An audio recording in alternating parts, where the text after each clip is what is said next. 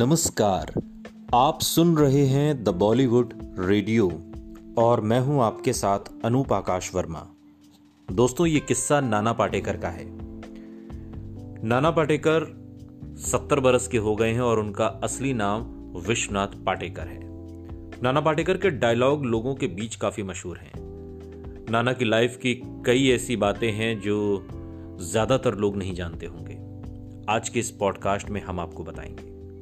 नाना पाटेकर का बचपन गरीबी में गुजरा, लेकिन तेरह साल की उम्र में ही उन्होंने काम करना शुरू कर दिया था।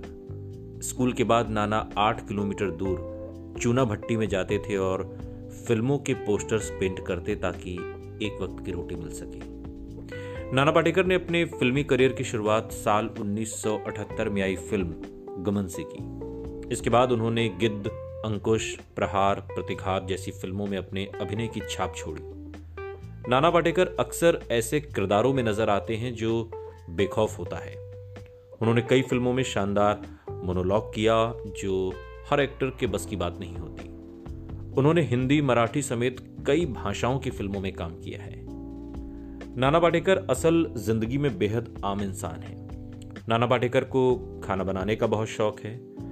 उन्होंने एक इंटरव्यू में कहा था कि वो एक एक्टर से ज़्यादा एक बेहतर कुक हैं।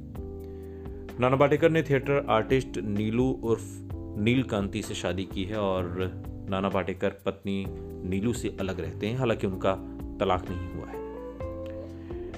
नाना ने जिस भी फ़िल्म को किया, उस पर अपनी एक मुहर लगा दी। फ़िल्मों में बोले गए उनके संवाद, उनके तरीके से बोलने के लिए आज भी लोग शर्त लगाते हैं और उनके जैसा हुनर पाने की कोशिश करते हैं। उन्होंने अपने अभिनय के दम पर चार फ़िल्म फेयर और तीन राष्ट्रीय फ़िल्म अवार्ड जीते हैं।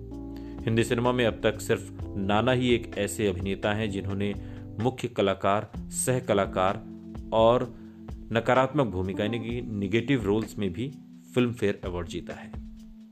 नाना पाटेकर संजय दत्त के साथ काम नहीं करते हैं। ये आपने देखा होगा। 12 मार्च साल उन्नीस सौ तिरानवे के दिन मुंबई में बम ब्लास्ट हुआ था और इस सीरियल ब्लास्ट में संजय दत्त को दोषी पाया गया था। उनका नाम आया था।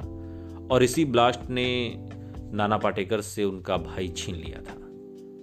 इस बॉम्ब ब्लास्ट में दरअसल संजय दत्त भी आरोपी बनाए गए थे। तभी एक इंटरव्यू में नाना पाटेकर ने कहा था कि वो संजय दत्त को माफ़ नहीं कर सकते।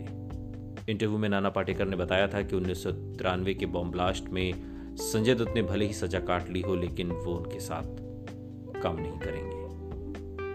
सुनते रहिए। द बॉलीवुड रेडियो सुनता है सारा इंडिया।